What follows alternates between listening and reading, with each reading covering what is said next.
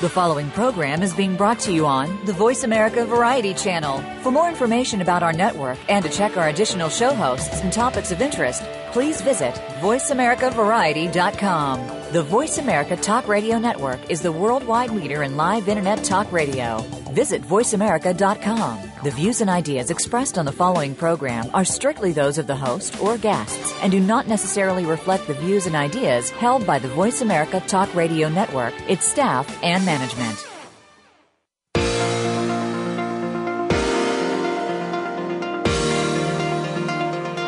Welcome to Good Morning New York Real Estate with Vince Rocco.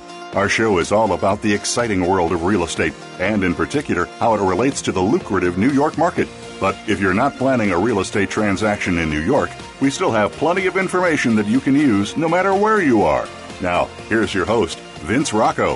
Hey, good morning, everybody, and welcome back to Good Morning New York. It is Tuesday, March 3rd, and I'm your host, Vince Rocco. We are coming to you live, as always, from Blastoff Studios here in Times Square, New York. We have a big show today, a couple of really nice topics, but first, what is a rising star? In New York real estate, it takes time to earn success. The learning curve is steep, and the market demands both skill and connections. Most of the very successful agents in town are over the age of 40 and have been in the business a very long time.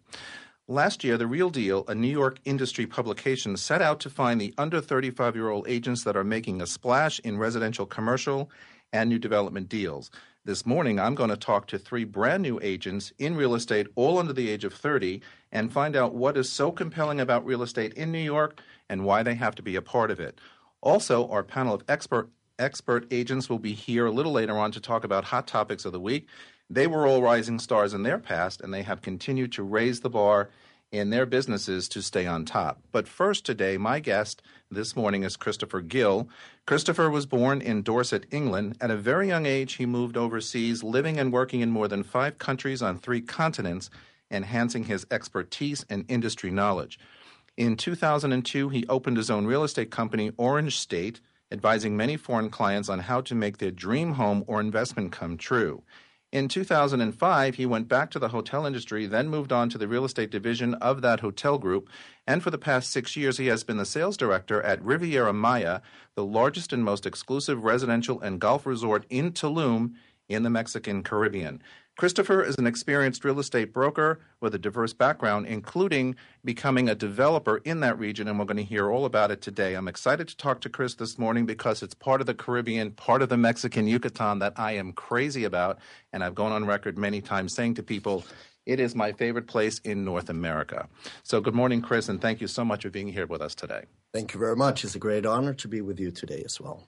So, you know, you've had a varied career in many countries. Why are you in Mexico, and what is it about Mexico, other than what I said earlier, my favorite place in the world? Why are you in Mexico? Well, honestly, there are many reasons uh, why I'm in Mexico. First of all, the word is love, a powerful word. Uh, I arrived in uh, 2005 on holiday, and I discovered an amazing destination which actually overwhelmed uh, my feelings. Uh, people are beautiful, they have a heart that does not fit their chest, the gastronomy, the history, and of course, the destination itself has so much to offer.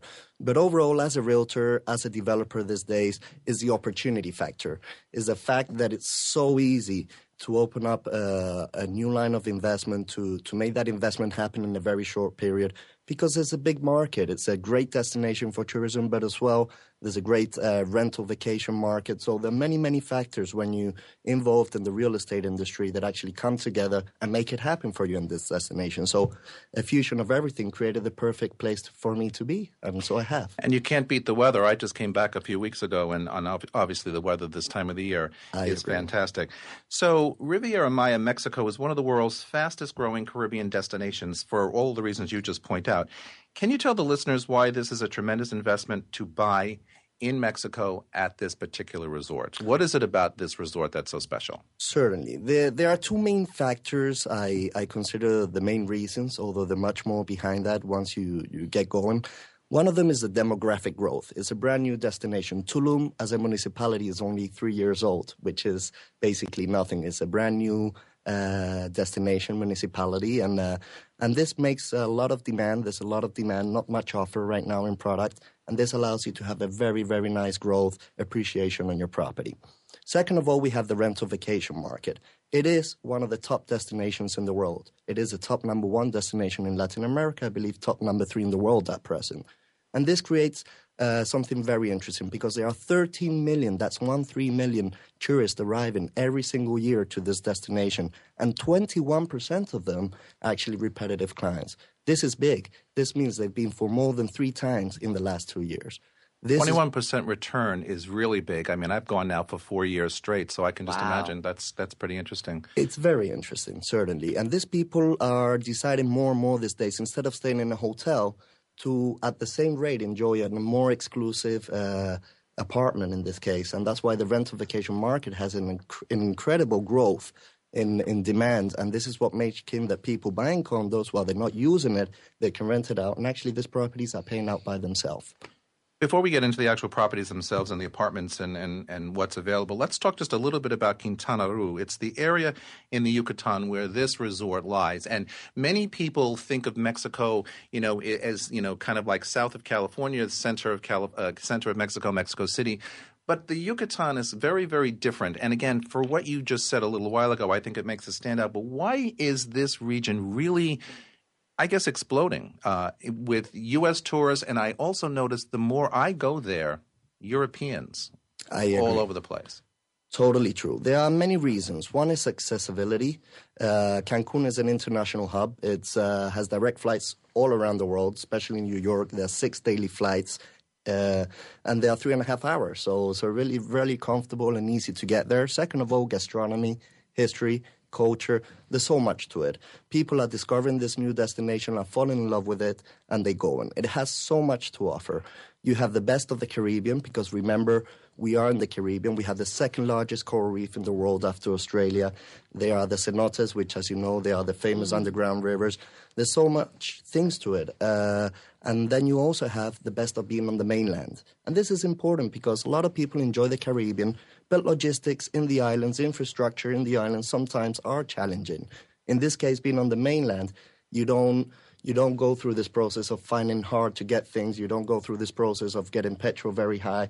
In fact, you are able to live in this destination like a king with third, uh, third world country costs. So it's uh, it's very attractive in every way you want to see it. Let's talk a little bit about actually what you are selling, what the product is, where it is, what it's called, because again, very special location, very special area of Mexico. Tell us a little bit about the product that you have to offer. That um, you know, shortly at the end of this program, and certainly later today, I will be posting more information on where you can come and call us to actually purchase a home. But tell us a little bit about that. Certainly, we have basically, and that means first of all your home in the Mayan language. We we are great believers that uh, being in the area uh, where the Mayan culture was was brought up uh, we respect all around us. From the way we build, we only build 40% of the total surface, allowing big green areas, to, to basically all the construction materials we mainly purchase from the communities, like the limestone, like the local wood. It all comes from the community. We are great believers that we must share our profits with the people that allowed us to build in the destination. First Beautiful. of all, that's where the name comes from. Ana is a Mayan word, and it means, I re- repeat, your home. And as real estate opportunities, we cater every different necessity. We have downtown feeling people seeking for condominiums in the city center by the Fifth Avenue, uh, where everything is just within walking distance. When I say walking distance, two or three minutes, and enjoy the action of the city, we have Ana downtown in Playa del Carmen people seeking for resort lifestyle living, relaxing, high end living.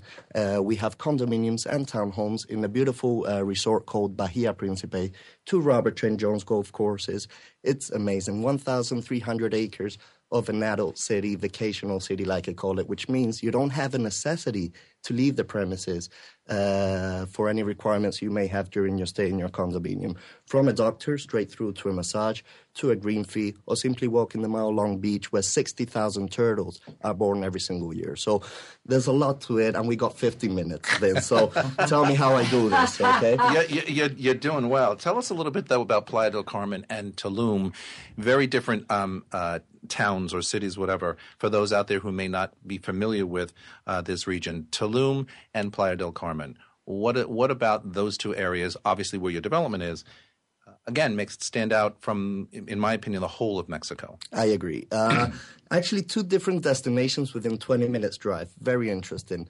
Uh, let's call Playa del Carmen. It's a vibe city. It's a positive vibe. It's kind of the Ibiza of the Caribbean. Okay, let's put it this way: the best restaurants, the best nightlife. We got the famous Fifth Avenue, which is a two-mile-long strip full of shops, full of restaurants. All the nightlife, daytime is incredible as well.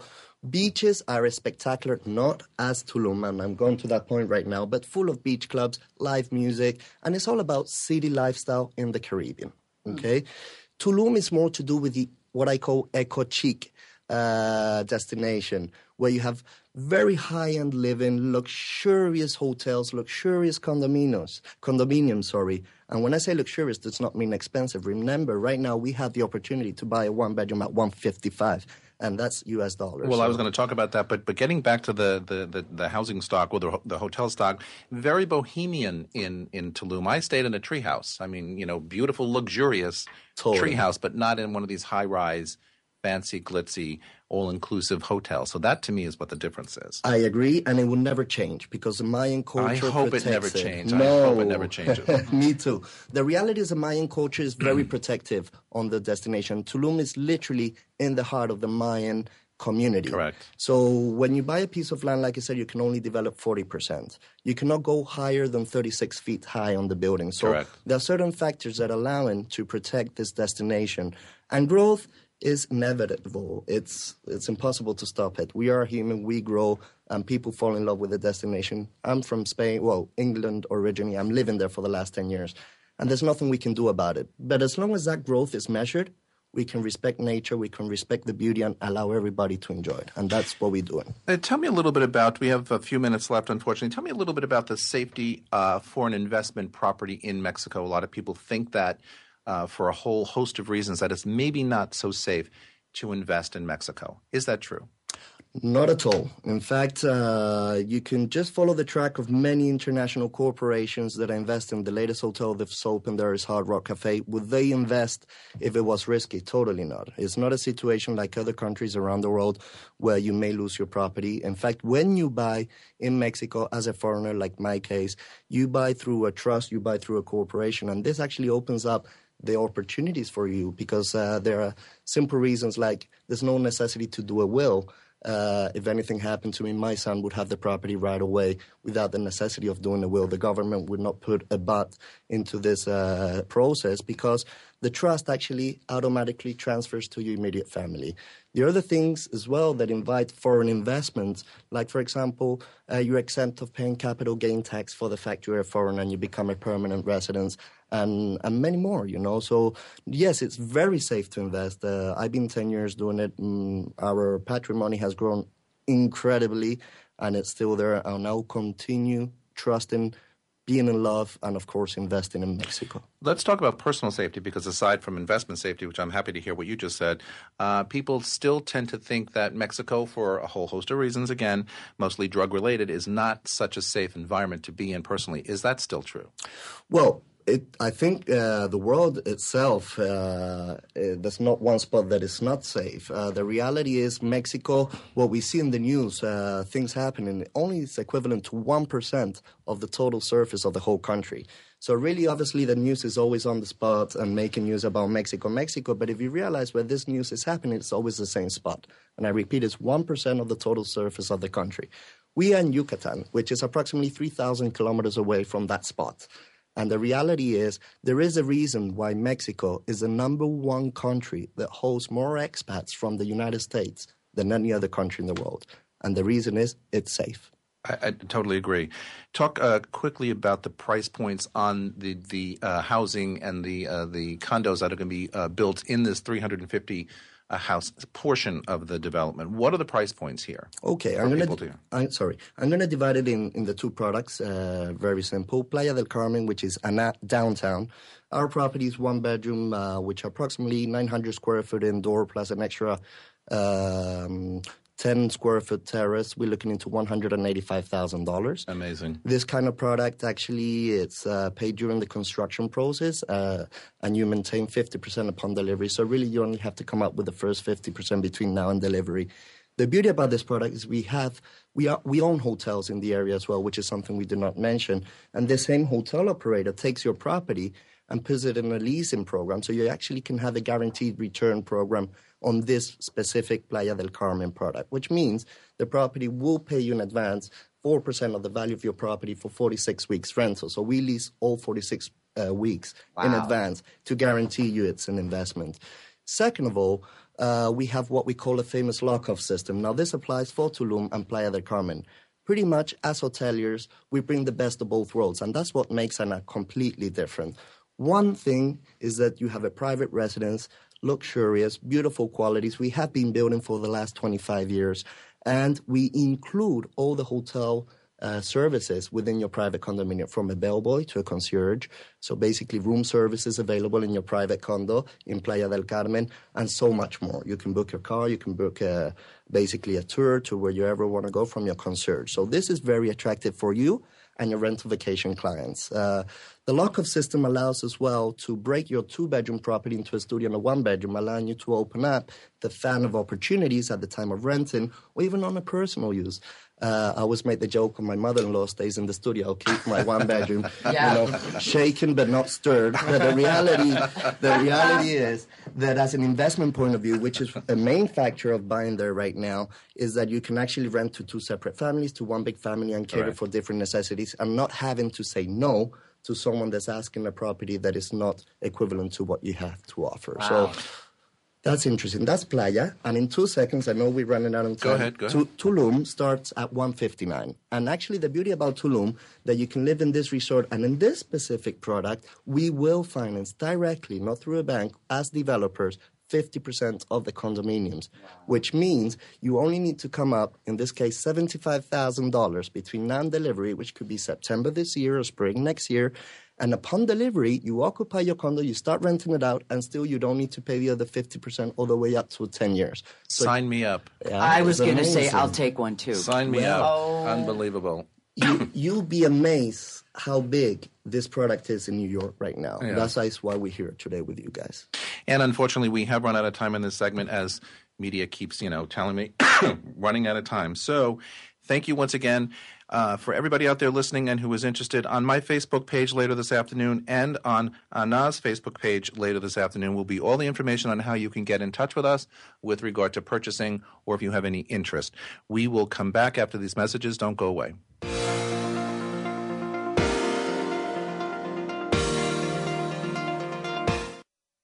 Streaming live, the leader in Internet talk radio, voiceamerica.com. Put Blue Realty Group to work for you. Blue Realty Group is a full service luxury real estate brokerage firm in Manhattan. With our global reach, unrivaled marketing capabilities, and veteran team, Blue serves some of the world's most exclusive and high profile buyers and sellers. Visit us today at BlueRealtyGroup.com. At Blue Realty Group, we feel that people matter and results count. Our mission with you is to meet and deliver expectations to drive the results you want. We're ready now. Visit BlueRealtyGroup.com. That's B L U RealtyGroup.com. The Internet's number one talk station. Number one talk station. VoiceAmerica.com.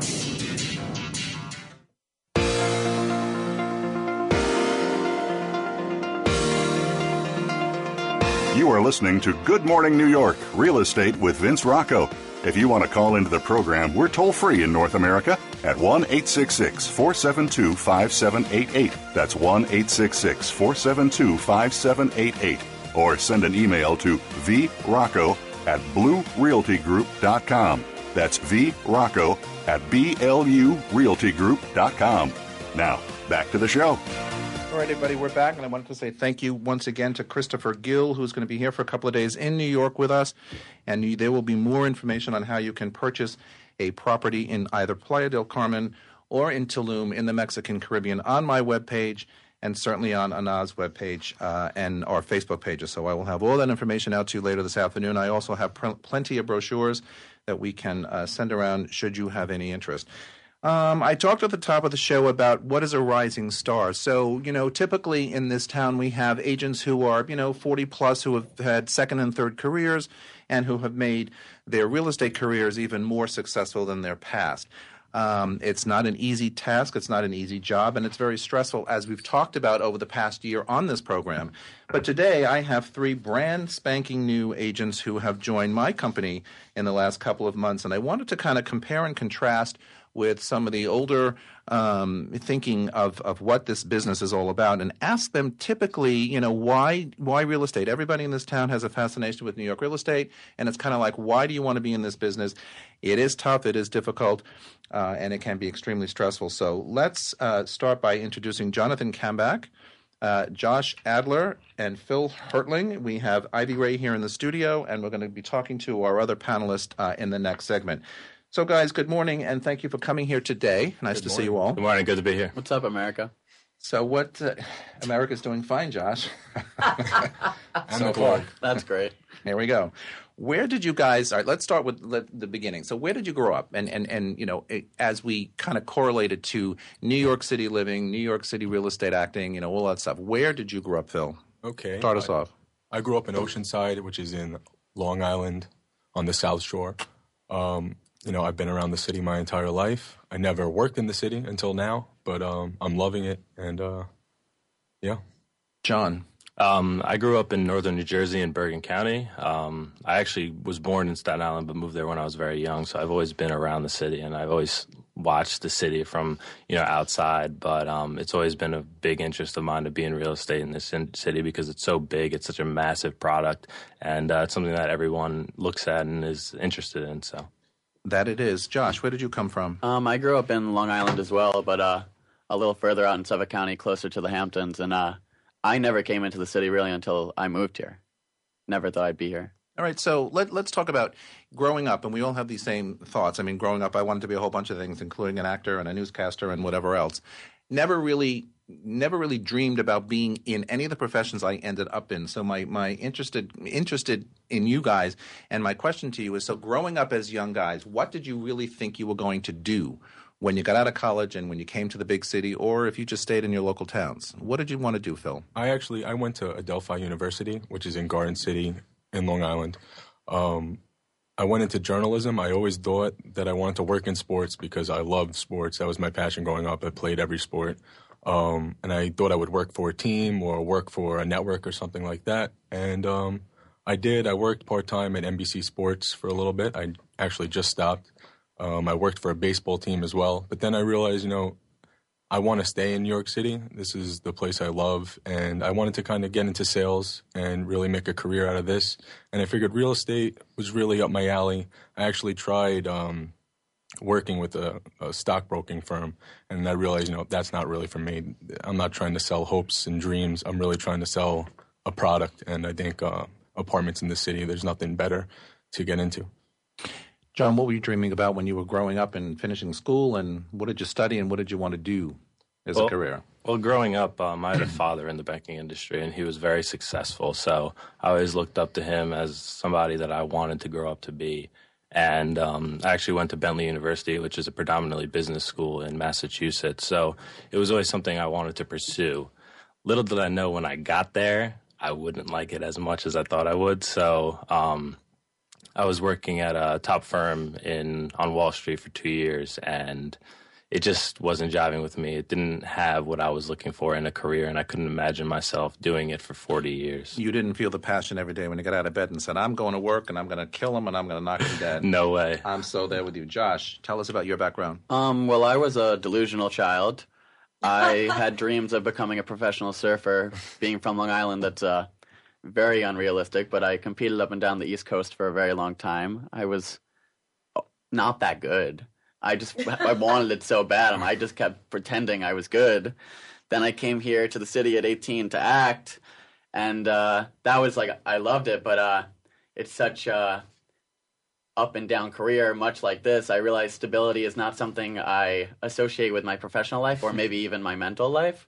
But uh, Well, stability is a good use of words because, quite frankly, in the acting business and or the news business and or the real estate business, stability is probably the furthest Yeah, from. absolutely. There's so many similarities from entertainment to real estate. There's a lot of correlations. There's a lot of correlation. So let's get let's get to the the crux of it. So you know, everybody in this town has a pastime, and that pastime is real estate. I've never lived anywhere. Well, I've only lived in New York, but no matter where I go around the world, it's not like New York City. Everybody is interested in real estate. Everybody wants to talk about it. You're at a cocktail party, you're at a social event, you're just out with friends having a beer. It's like everybody wants to talk about New York real estate.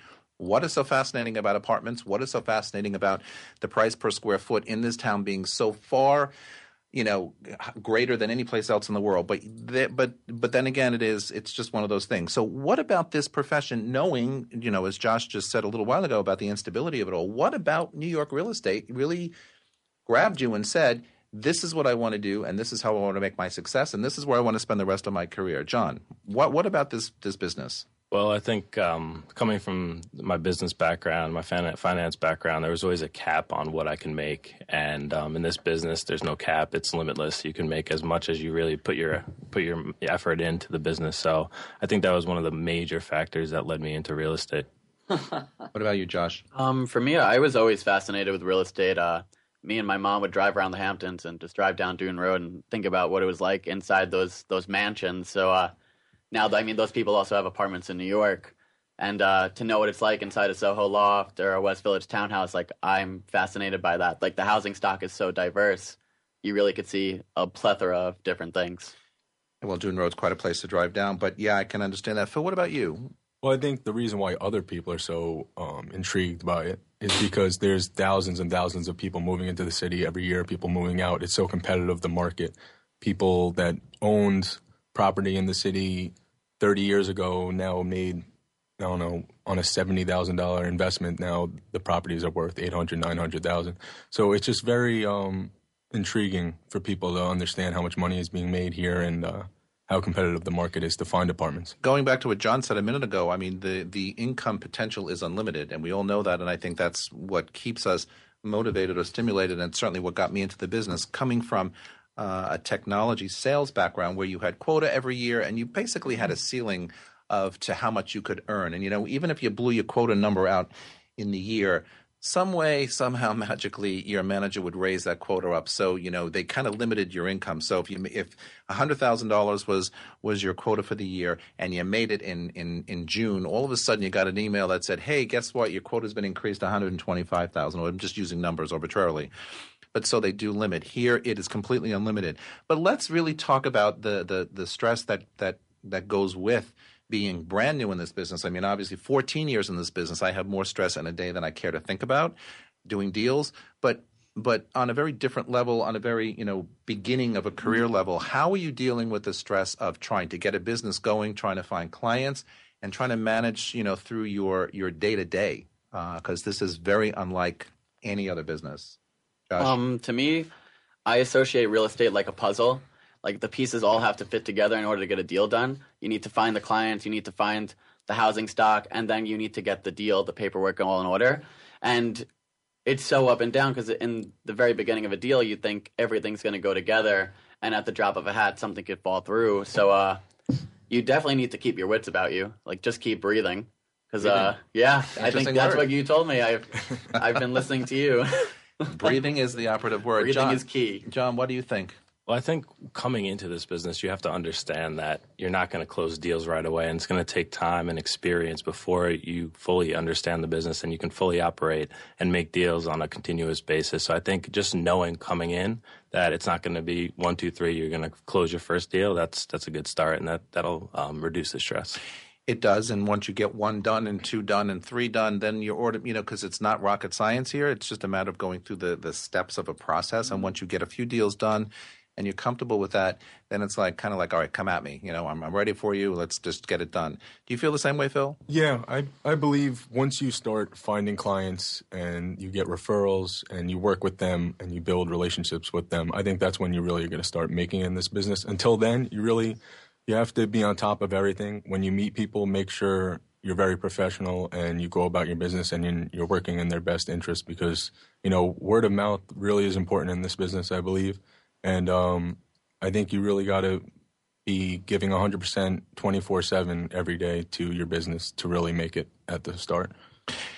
Do you feel at all competitive with the people who are in the business a long period of time, like myself, 14 years, or you know anybody greater than say five, six, seven years, 25 years in some cases here and longer? Do you feel competitive, or do you feel like you're not going to be able to compete with these more established brokers uh, at a very young age, or is it just something that you know you'll deal with as as you need to? Well, I think you'll meet people that are intimidating, maybe from other firms. But as far as working at Blue, I feel like when I'm around you and other guys um, I'm inspired. I'm, I'm, not. I don't really feel, um, you know, intimidated by you guys. I don't feel like I'm competing with you guys. I feel like we're here to become you guys one day, and uh, you know, it's a very good environment at Blue Realty. What a thought! Oh Yeah. my goodness. How do you feel? Um, I feel like you have to compete to be successful. I mean, um, if you don't compete with the guys that are above you, then you're never going to be in that position. So you have to take it what they do. You have to un- learn from them. But you're always competing in this business. It's pretty much you're on your own. So you have to understand that from the beginning. That's true. That's very true. You know, you're you're out there with with the masses, and you're out there with many, you know, uh, other agents. But you really are in your own business, as I say to you all all the time. It's your own little candy store, and you run that candy store the way you need to, or want to, or have to. And with that comes your style, your your presentation, your your whatever. But that's the most important. What about you, Josh? Um, well, I think you have to know there's competition out there. I mean, you're competing with the Leonard Steinbergs, the you know the Nikki Fields and the Vince Roccos of the world. Like you gotta, you mm-hmm. like you're out there. Like you, you know what's gonna make someone go to me instead of you. I just plugged you there shamelessly. we'll take it. We'll take it. That's quite all right. But I mean that like there has to be a reason why someone's gonna come to me instead of you. Like what's that? What's the X factor? It's like anything else. But very true. So let me ask you this. I mean, I probably know the answer to the question, but are you looking to make a million dollars? Yeah, I would like to. Well, who wouldn't? I'm looking to make over a million dollars. Yeah, I knew he was going to say that. Listen, but as you said earlier, I mean, this is this is what is is wonderful about this business. I mean, not many agents in this town. Let's just clarify that make a million dollars a year, but you know what? There are several that do, and it's it's possible. Hundreds of thousands of dollars, but what does it take, and what does it come down to? And we've talked about this, you know, many times in training classes and and, and just in day to day stuff. It takes your, you know, diligence and your focus and your breathing and your understanding of what the elements out there because you're dealing with people on a regular basis and they're not easy to deal with. It's the most stressful thing in the world because you're dealing with people's private fortunes. Ivy, you wanted to say something? Yeah, I do. You know, I'm sitting, I'm surrounded by these handsome young men that are now part of Blue Realty Group, and I have confidence in each of you. You're, you know, what you're saying is is pretty powerful. But you know what comes to mind, Vince? I think we've talked about it. Um, is that each of you come from unique backgrounds?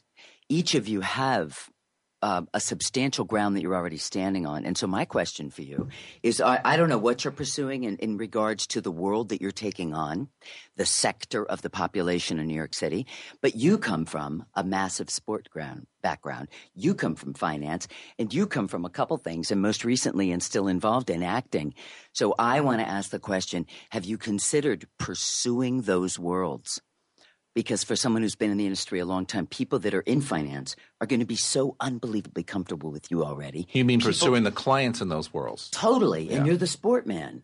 You know, what I mean, and you're the acting dude. So it's, you know, people, new agents come in and they're like, oh my God, where are my clients? But you already speak their language. You've Yeah. already done what they do. You know how hard it is to be an athlete. So I'm just curious. Well, I mean, I've already started um, working in the financial district, Tribeca, Battery Park City, because a lot of the people that I used to work with live in those areas, live near Wall Street. So I think I've already started targeting that specific area because I know I understand them and I understand, uh, sorry, understand where they're coming from. So I, I can't say I, I'm working with people that have worked in the sports field because it's right now I'm finding clients, a lot of young professionals as I work in the financial district a lot also. So, I mean, I'm not um, looking for those clients. Would I love to work with people that have worked at NBC Sports and can talk that talk with me, you know, and build relationships that way? Yes, but I can't say, you know, I'm looking for those clients because right now I'm looking for any client and, um, you know, the young professionals are really what we're working with as we're working in uh, the financial district. Um, for me, I went to Pace University, so I use my alumni listserv. I've reached out to students. I've I've spoken to a few actors who I've worked with in the past, and just let them know, like, hey, I'm doing real estate now. If you're ever looking for anything, just let me know. Like you really got to plug yourself as much as you can. Like let hand out cards to as many people as possible. Like, All right, it's guys, own we have to we have to take a break. So uh, you are listening to Good Morning New York on the Voice America Variety Channel. Don't go away. but We'll be right back.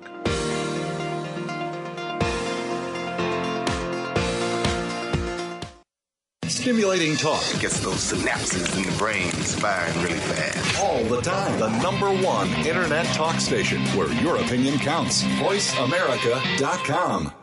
Put Blue Realty Group to work for you. Blue Realty Group is a full service luxury real estate brokerage firm in Manhattan. With our global reach, unrivaled marketing capabilities, and veteran team, Blue serves some of the world's most exclusive and high profile buyers and sellers. Visit us today at BlueRealtyGroup.com. At Blue Realty Group, we feel that people matter and results count. Our mission with you is to meet and deliver expectations to drive the results you want. We're ready now.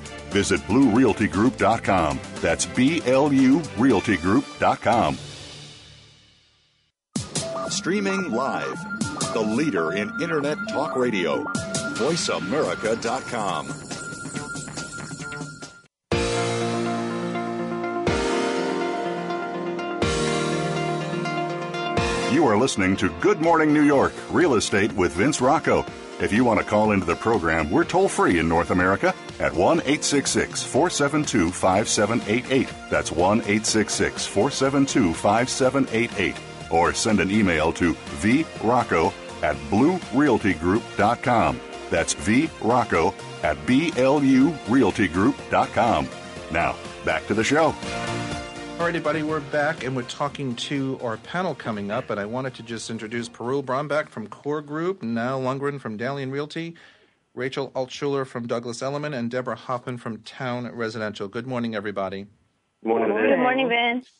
So we want to talk about a couple of um, topics here. First, first of all, the purchaser, for example, of a condominium is in default under the contract of sale. Can the seller automatically keep the contract sales down payment? Now, we, you know, we, we go through this on a daily basis with people who want to drop out of deals, but if they are already in contract and there's a default, can the seller keep that contract deposit? This is a big one that people ask me all the time just before they have to sign a contract. What is the thinking out there? Uh oh. Where's everybody? Hello? We've lost our panel. What do you think about that, Vince? Well- what in your experience? Well, I think under the standard form of condominium contract, I was waiting for other people to start talking, so I guess Yeah. I'll, I'll talk. Hey, we Um, did good morning, everybody. Good morning, Rachel. Good morning, How are you? Rachel.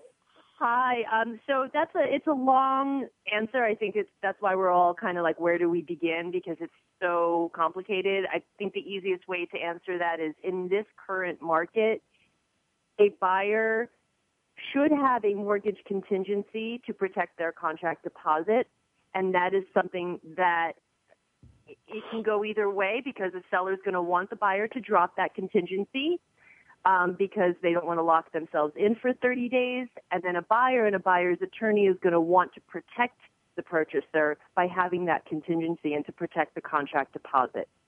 So that's one Yeah. way to answer it, and I can let someone else talk about. Um, well, it, it really it- it really comes down to you know the terms that you I think that you put into the contract itself. that you negotiate. example, correct. that you negotiate because under the standard form of a condominium contract, for example, the seller may not automatically keep the down payment even if the purchaser is in default of the contract. So you've got to make sure on both sides of the, the fence, the seller and the buyer, that uh, you work with your, your attorney and all of those points need to be negotiated because, you know, obviously, you know, the, the infamous word drama that we talk about in these deals all the time, that's a big one. And I almost uh, thought I was going to be going through that just recently, somebody wanting to back out of a contract for reasons that are crazy, but obviously they couldn't because they would be in default.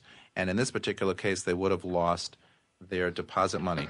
Let's talk about condops for a minute uh, because people get confused as to what is a condop. We know what a co-op is. We know what a condo is. What is a condop? Anybody want to take a stab at that one? There are actually a couple of different definitions for this. One definition is a condop is a co-op which has condo rules, meaning you could sublet at will. You can, you really don't need board approval or there's a little tiny board approval, really nothing. That's number one. Number two, some buildings years ago when there was still what was called this 80-20 rule, which has since been rescinded. What the 80-20 rule is, is that co-ops were not allowed to get more than 20% of their income from sources outside of maintenance. So if they had a huge lease downstairs of a Duane Reade or a supermarket, the leases were actually very cheap for them because the co-op could not get uh, large returns. So what many co-ops did was they converted the commercial space to a condo or a few separate condos and the whole residential space to a condo. So, and there's a third one, but honestly, I'm not feeling good today and I don't remember. Oh, but Deborah, let me ask you something. So, another- in these yes. condop scenarios, um, are they generally managed by two different boards? You know, one for the commercial space, the condo space, one for the residential space, which is the co-op space, or is it all managed under one board of managers? No, it's one board. A lot of it is sort of like a dance, a Mhm. little bit of a fiction, but it's not. It goes according to New York State law, but it's all one board. Huh. Do we find? Uh, yeah, and, and they- they're okay. That's interesting because I, I did remember one where there was uh, two boards, and it really was kind of complicated because in this particular case, the board package had to be you know reviewed by both sets of boards, and I kind of wondered what that was all about or why that made any sense. But we we prevailed and we did well, so that was fine. How many of these buildings exist in New York City, though? I have to believe that there aren't that many condops out there when you want to compare to co-ops and condos that are out there in Manhattan land or in Brooklyn and Queens. Are there a lot of them a- out there? That's a that's a tough question, Vince. I'm not sure if anyone has an exact number or answer on that one, but you know, I think condops are a unique beast because um, what I like to say, you know, as as like an answer to your previous question, is that condops are co-ops with condo rules.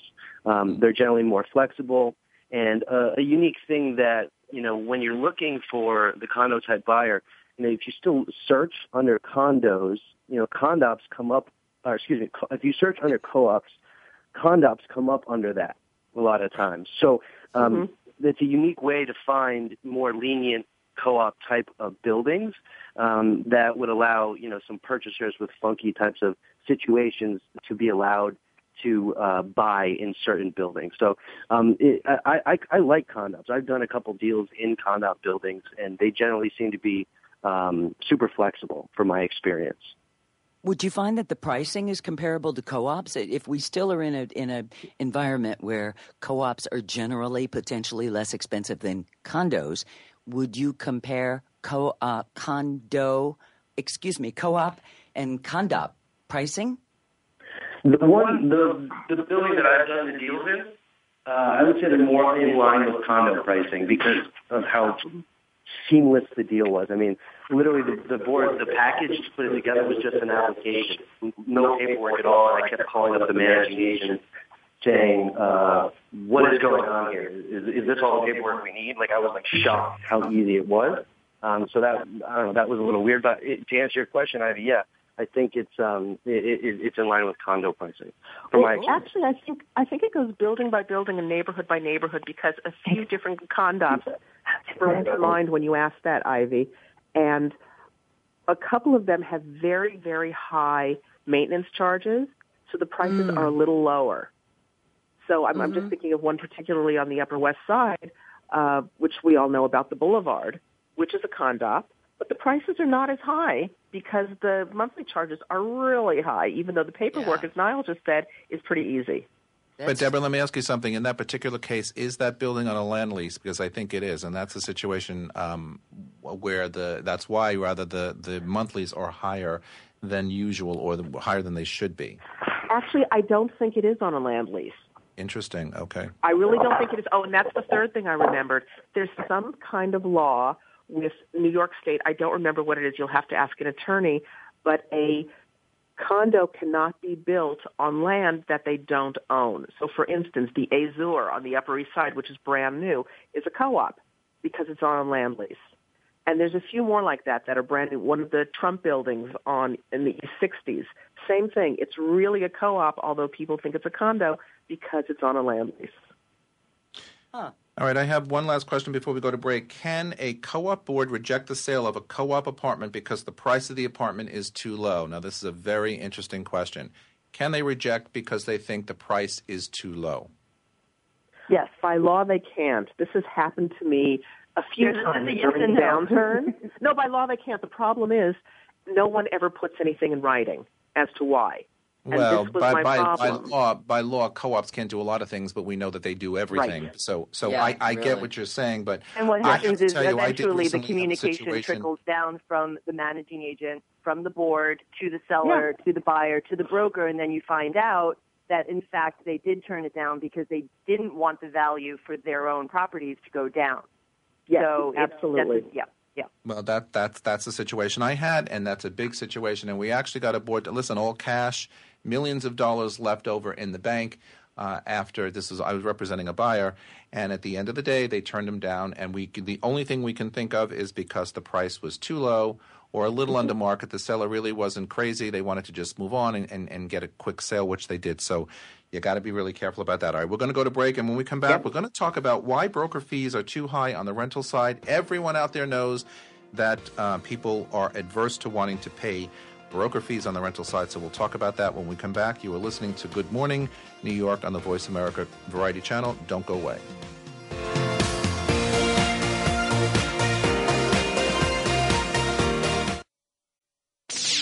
The Internet's number one talk station.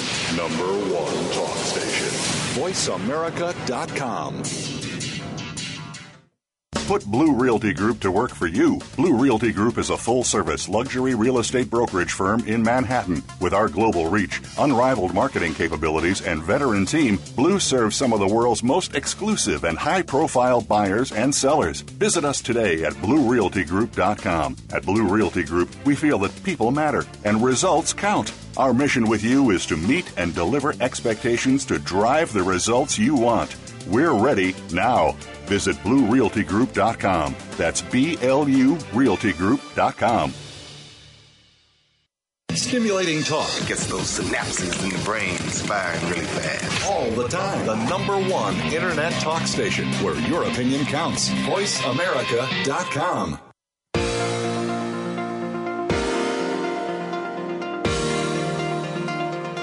You are listening to Good Morning New York Real Estate with Vince Rocco. If you want to call into the program, we're toll free in North America at 1 866 472 5788. That's 1 866 472 5788. Or send an email to vrocco at bluerealtygroup.com. That's vrocco at blurealtygroup.com. Now, back to the show. Everybody, we are back with a very large cast of brokers today. Perul Brombat, Niall Lundgren, Rachel Altshuler, Ivy Ray, Deborah Hoffman, Jonathan Kambach, Josh Adler, and Phil Hertling. So, welcome back, everybody, to segment four.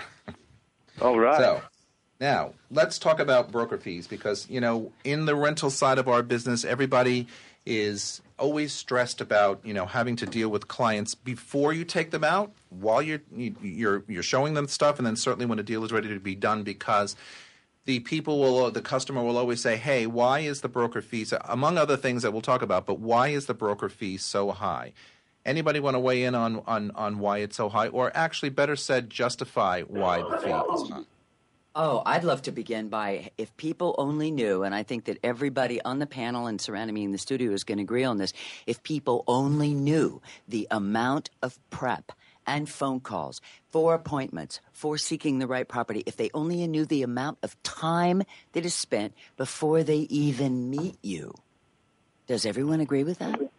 Yes, Absolutely. Yeah, absolutely. It's extraordinary. A rental is much more difficult than a sale in a lot of ways. And the work is extensive if you're going to do your job But well. here's a comment I have to say too. You know, when you look at the rental pool out there, you know there are a lot of, and I and I mean this, you know, in a nice way, but there are a lot of people out there who aren't serious. Or a lot of people say flaky rental customers out there. So, you know, a portion of our fee when we get our fee, whatever that number is, sort of covers like the one, out- the five out of every ten, you know, uh, client disappears. You know, they'll Yeah. run you around for two or three days and then you disappear. Now, where do we earn any money there? You don't.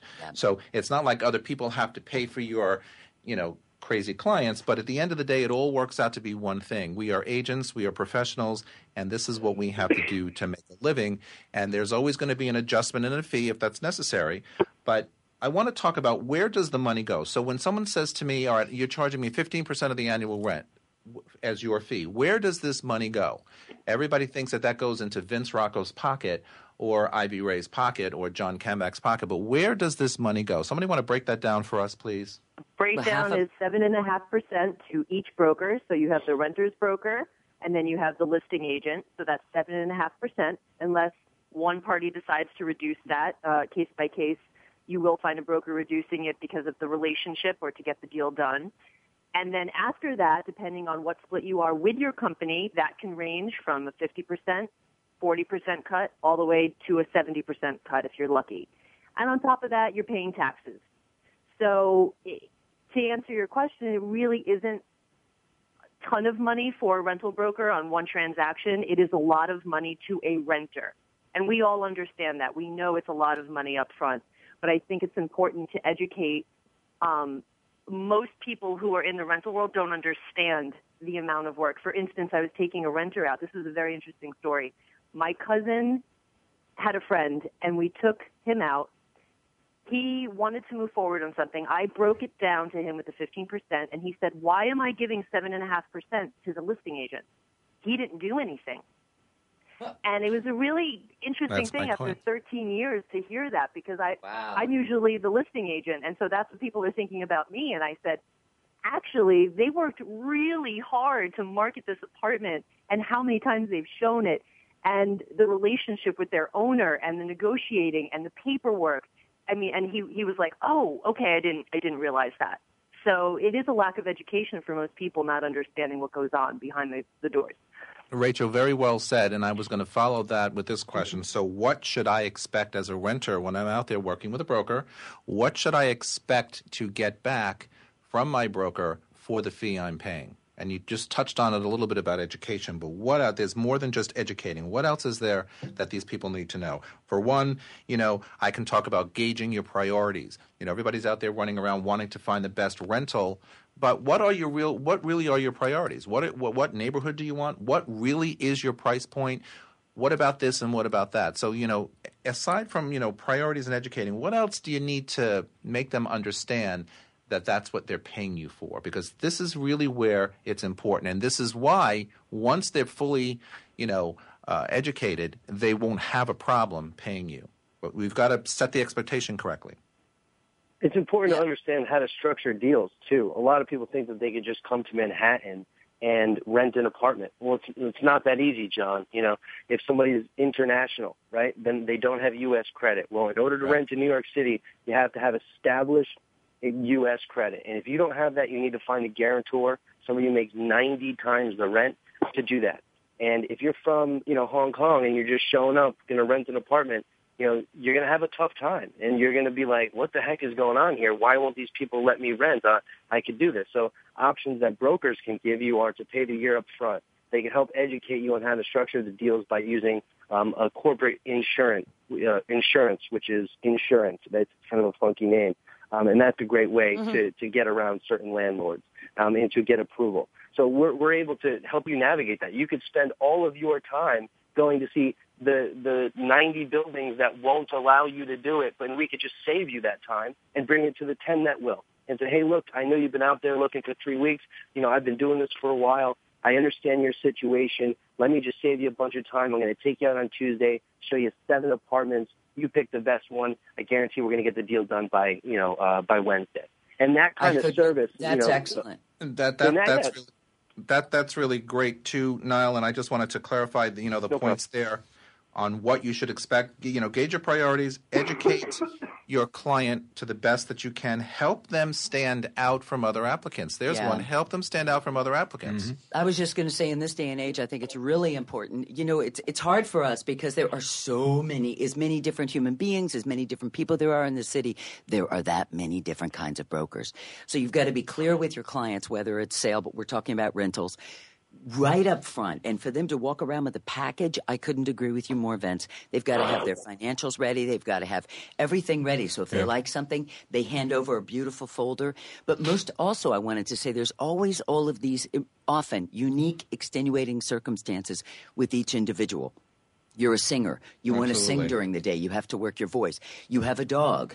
You have you have to have light. What does that really mean? Thirty percent light, ninety percent light. You don't like low ceilings. You've never lived with a bedroom with a brick wall outside. If you're a seasoned New Yorker and a seasoned broker, you can sit down with somebody for two hours or an hour and find out everything that they have to Absolutely. live with and what they cannot live without. And we know the neighborhoods like the back of our hand. What are you looking for? How old are you? What do you want right outside your door? You don't care. I mean, there's so people don't begin to realize how a good broker can save you time and money and heartache and you know and can get you a home And for you new guys here this morning with us, and the purpose of this was to kind of you know compare and contrast. You know, listen to what some of the old, the uh, more experienced people are talking about.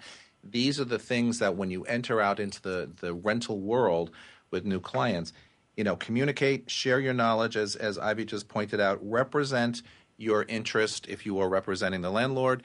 Clearly communicate and set expectations properly. And I'm going to tr- I'm going to promise you something. And I don't like to go on re- on record too many times in real estate, but I'm going to promise you you're going to find and you're going to get those results. Mm-hmm. Unbelievable. Unfortunately, we are completely out of time. So let's end with this thought. We mm. all seem to want it, we all seem to seek it.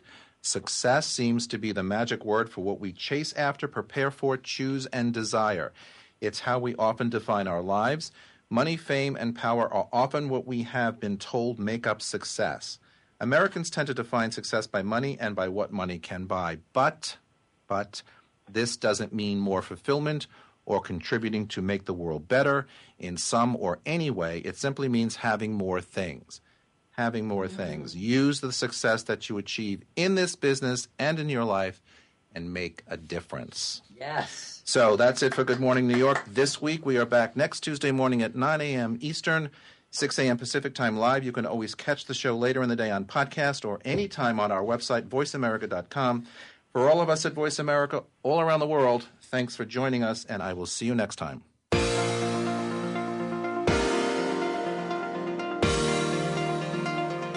Thanks for tuning in this week. Please join us for another edition of Good Morning New York Real Estate with Vince Rocco next Tuesday at 9 a.m. Eastern Time, 6 a.m. Pacific Time on the Voice America Variety Channel. Here's hoping all of your transactions are successful ones.